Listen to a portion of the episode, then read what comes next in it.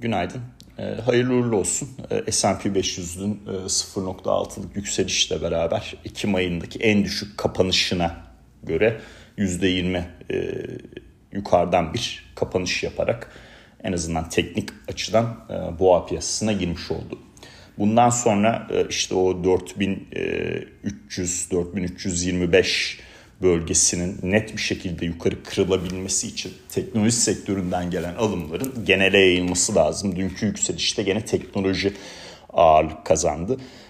Bu 4300-4325 seviyesinin yukarı kırılmasında işte finansallar, endüstriyeller, e, ham madde sektörü gibi noktalar bu ki endüstriyellerin içinde ABD'de işte havacılık sektörü vesaire de var. Bunları e, bunlarla beraber net bir yükseliş e, yaşanırsa e, boğa piyasası daha kalıcı hale gelecek ve e, hani %20 yükselmesi e, o noktadan kapanış yapması e, teknik olarak boğaya işaret etse de hala bir ayı piyasasındayız diyenlerin e, görüşü e, biraz daha e, azalmış olacak arkadaşlar. Dolayısıyla bundan sonra e, sadece S&P 500'ün e, salt seviyesi değil e, teknik dirençlerin geçilme noktası değil. Sektörel rotasyonu da iyi bir şekilde takip etmek lazım. E, bu boğa piyasasının daha derinleşip derinleşmeyeceğini anlayabilmemiz için. Ama en azından ben kendi açımdan şunu söyleyeyim. Hafif, e, ufak da olsa bir boğa piyasası bekliyorum görüşümde. En azından mahcup çıkmadım sizlere karşı. Ben demiştim demiyorum. Mahcup çıkmadım diyorum. Ee, şimdi bunu bir köşeye koyalım. Ee, dünkü ekonomik verilere bakalım. Avrupa tarafında e, birinci çeyrek büyüme verisi üçüncü defa revize edildi ve eksi 0.1 yani Avrupa bölgesine baktığımız zaman son çeyrek 2022 son çeyreğinde de eksi 0.1'lik bir rakam var. E, demek ki e, teknik bir resesyon Avrupa tarafında yaşanmış. E, tabii teknik resesyon, gerçek resesyon bunlar farklı şeyler ama büyüme verilerine baktığımız zaman orada da teknik bir resesyon olduğunu görüyoruz. E, yani bu savaş sonrası zaten Avrupa Merkez Bankası yıl sonuna doğru hafif de olsa bir resesyon bekliyordu. Bu görüşünde doğru e, çıkmış oldu. E, enteresandır bakın yani Avrupa Merkez Bankaları faiz kararlarında falan çok e, eleştiriliyor. E, ama e, büyüme e, tarafında ki öngörüsü Avrupa Merkez Bankası'nın revizyonları aldıktan sonra gerçeğe döndüğünü gördük. FED tarafı da yıl sonuna doğru ABD'de 2023 yıl sonuna doğru ABD'de resesyon bekliyor. Dolayısıyla o tarafta da işte faiz sürecinin gidişatını bu beklentiler etrafında da yapacaktır diye düşünüyorum açıkçası. Haziran'da bence gelecek hafta pas geçecek zaten. E, yani bir faiz artışı yapmayacak her neyse.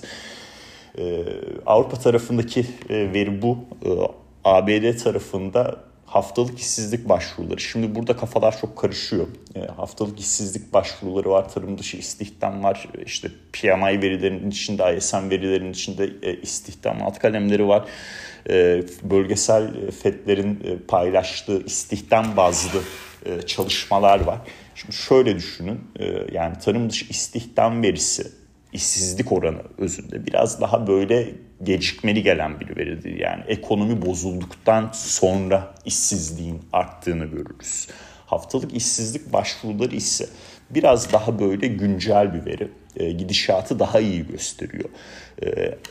tarım dışı istihdam verisinde hani bunu enflasyona bağlamak gerekirse e, ortalama saatlik ücretlerde yıllık değişim yüzde üç buçuk civarında olduğu zaman Fed'in o yüzde ikilik enflasyon hedefiyle daha paralel bir yapıda oluyor.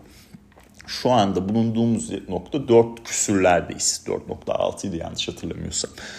E, dolayısıyla burada hala aşağı doğru gitmesi gereken bir maaş baskısı var yıllık değişim açısından ama doğru yoldayız aynı zamanda bunu da e, unutmayalım işte bunu e, Mayıs ayı tarım dışı istihdam verisinin YouTube paylaşımında detaylı olarak anlatmıştım.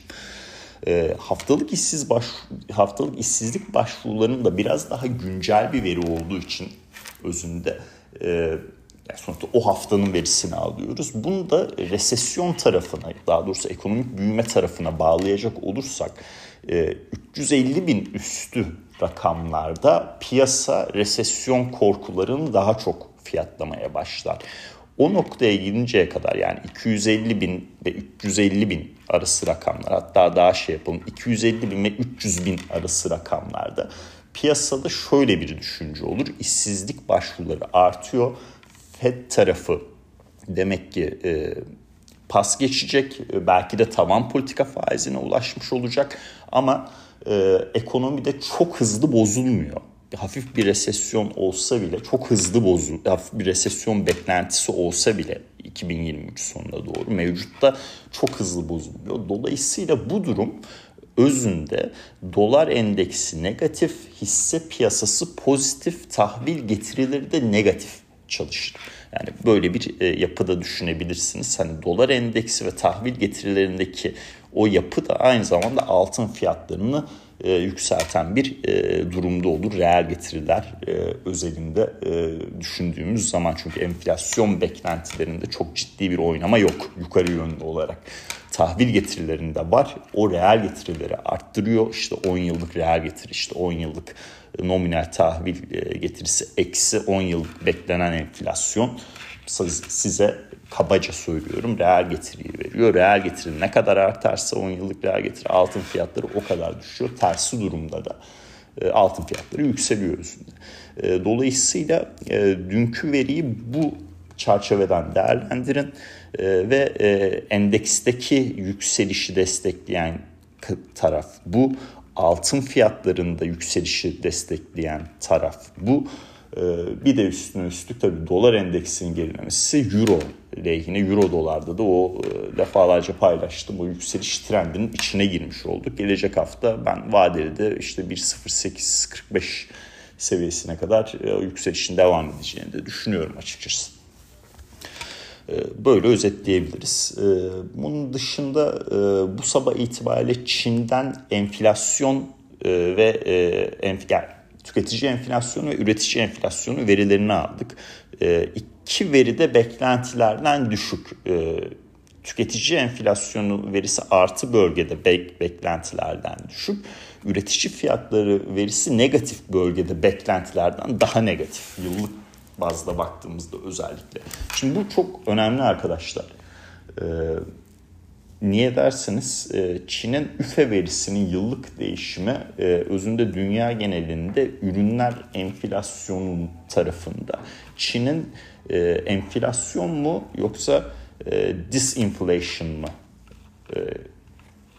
ihraç ettiğini gösteriyor. Hatta deflation mı ihraç ettiğini gösteriyor. Yani Çin'in üretici fiyatları düştüğü zaman özünde yıllık bazda bir önceki zamana göre gerileme gösterdiği zaman e, ne oluyor? İhraç edilen ürünler tarafında da fiyatlarda gerileme yaşanmasına sebep olabilen bir yapı oluyor.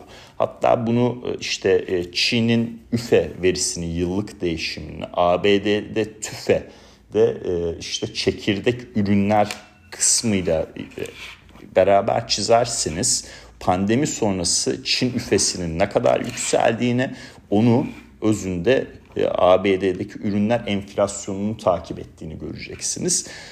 Şu anda orada eksi 4.6'dayız. E, ABD'de ürünler enflasyonunda da gerileme görme durumumuz söz konusu daha da fazla. Şu anda %2 seviyesinde olmalı zaten yıllıkta ürünler tarafı çekirdekte. E, bir miktar daha gerileme görebiliriz.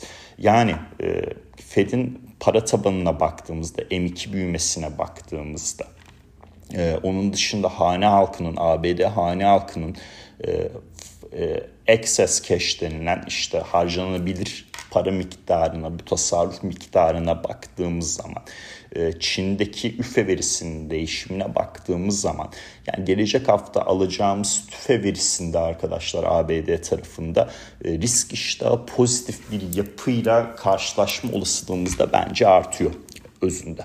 E, ve FED tarafında da hani ilk önce pas geçilecek ama bu pas geçilme belki de tavan noktaya işaret de olabilir.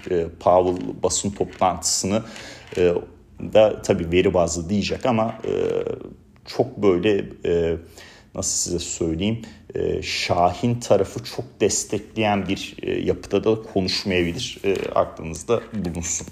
Özünde. Bugün Vazda raporu gelecek. ABD tarafında işte tarımsal emtialar açısından önemli bir rapor.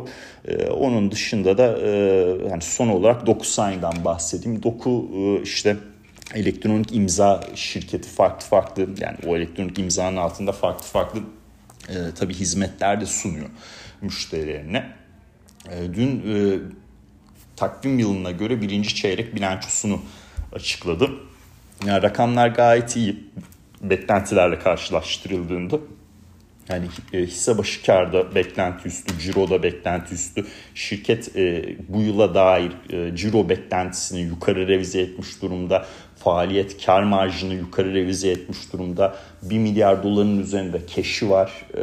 İşte e, son 12 ayda zaten e, serbest nakit akışı artı e, durumda. Dolayısıyla büyümeye de yatırım yapabilecek bir pozisyonda. E, dışarıdan fonlamaya ihtiyaç duymada. Hisse dün %5'e yakın primli kapattı. Benim iki tane opsiyon, yani iki seviyeden opsiyonlarım vardı. İşte bir 62.5'tan bir 65'ten muhtemelen 62.5 in the money olacak. Long call pozisyonu almıştım.